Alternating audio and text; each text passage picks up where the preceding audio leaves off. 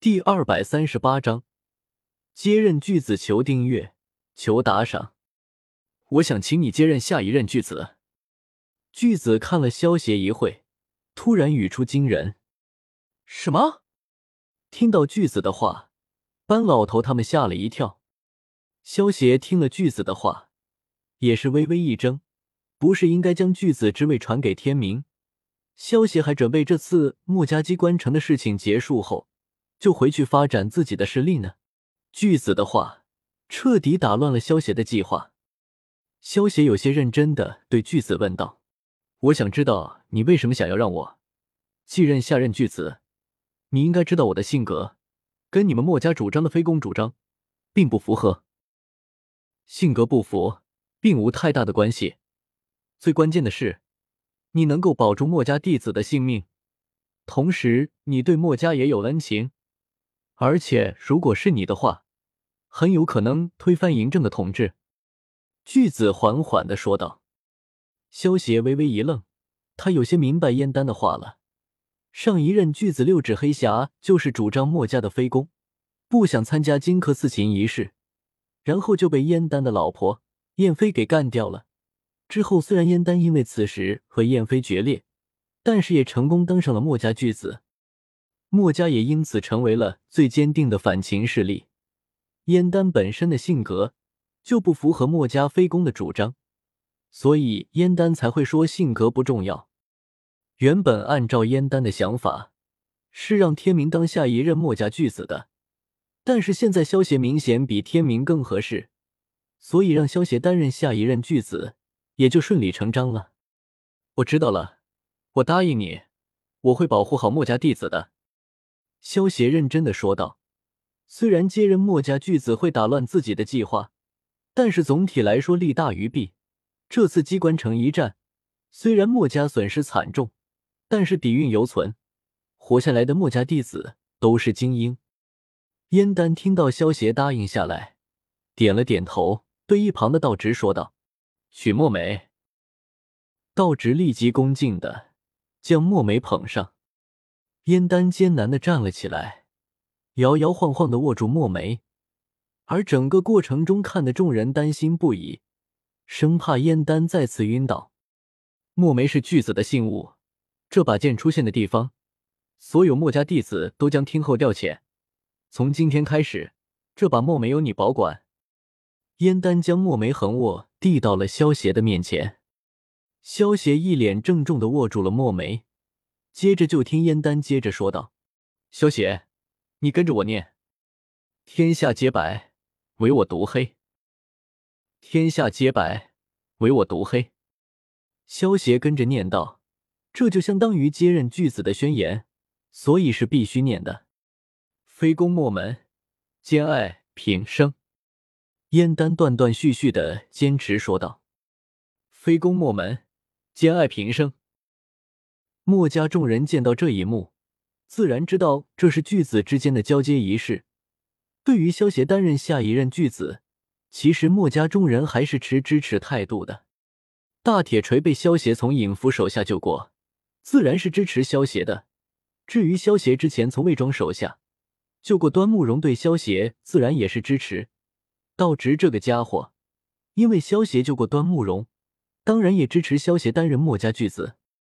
剩下的雪女、班老头和徐夫子这三人，虽然不像大铁锤他们那样毫不犹豫的支持，但是心里也是赞同的。毕竟萧协的实力强大，手下的登天楼又是一个庞大的势力，他接任墨家弟子，的确比其他人更合适。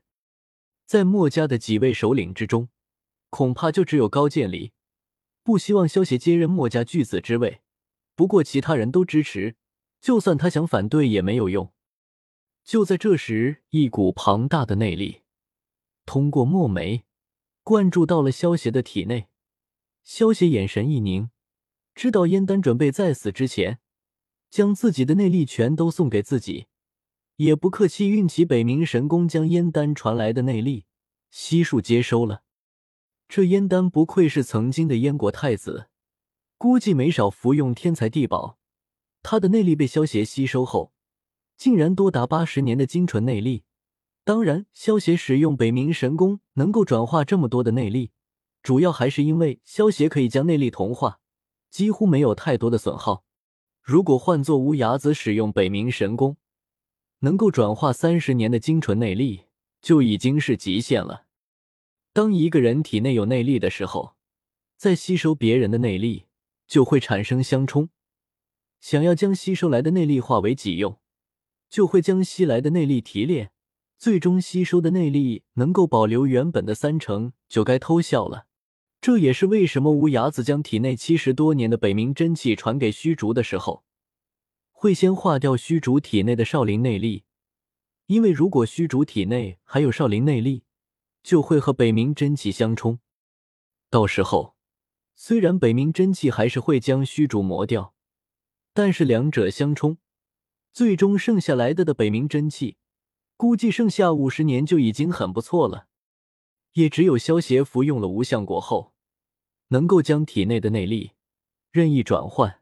所以才能够将吸收来的内力任意提纯，几乎没有损耗。就算是创造了北冥神功的人，也远远做不到萧协这种程度。你快走吧，青龙已经启动了。燕丹将内力全都传给萧协后，有些虚弱的对萧协他们说道：“不。”高渐离死死的盯着燕丹，是要誓死与燕丹共存亡。在到达终点之前，船长是不会离开自己航船的。知道高渐离的脾气，燕丹语重心长的说道：“据此。”高渐离还是有些不愿，但是听到燕丹不容拒绝的语气，他也只能遵从。萧邪，墨家就交给你了。”燕丹对萧邪拜托道。“嗯。”萧邪点了点头，带着墨家一行人撤离了。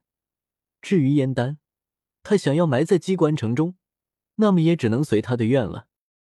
整个机关城也在众人撤离不久后开始迅速塌陷。顷刻之间，三百年由墨家历代仙人不断完善构建的巨型堡垒，默默的就此退出了历史的舞台，静静的开始沉寂在了岁月的长河之中。小凤，小黄。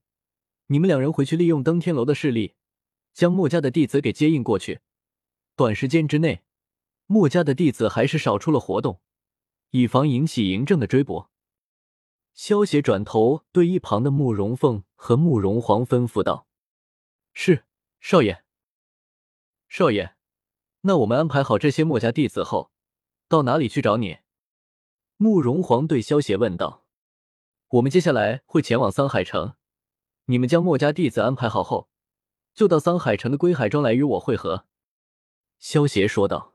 “少爷，那你要照顾好自己，我和姐姐都不在你身边，皇儿还真有点担心呢。”慕容皇有些担心的说道。萧协揉了揉慕容皇的秀发，笑道：“少爷还不至于没有人照顾，就会活不下去。你如果想少爷，就跟小凤尽快将手中的事安排好了。”就能够早点到桑海城和我会合了。嗯，我一定跟姐姐早点将墨家弟子安排好，早点到桑海城和少爷会合。慕容皇点了点头，认真的说道：“少爷，我们会尽快回来的。”慕容凤拉着慕容皇的手，出声说道：“接下来的一段时间，你就要辛苦一点了。”萧协揉了揉慕容凤的琴手，笑道。安排墨家弟子的事，其实主要还是由慕容凤安排。至于慕容皇，只是协助他的。能够为少爷排忧解难，是凤儿和环的荣幸。少爷，我和环儿就先行一步了。慕容凤笑道，说完，带着慕容皇离开了。现在登天楼有不少的分部，他们前往的就是最近的分部。他们要以最快的速度将墨家的弟子安排好。然后早点到桑海城和萧协会合。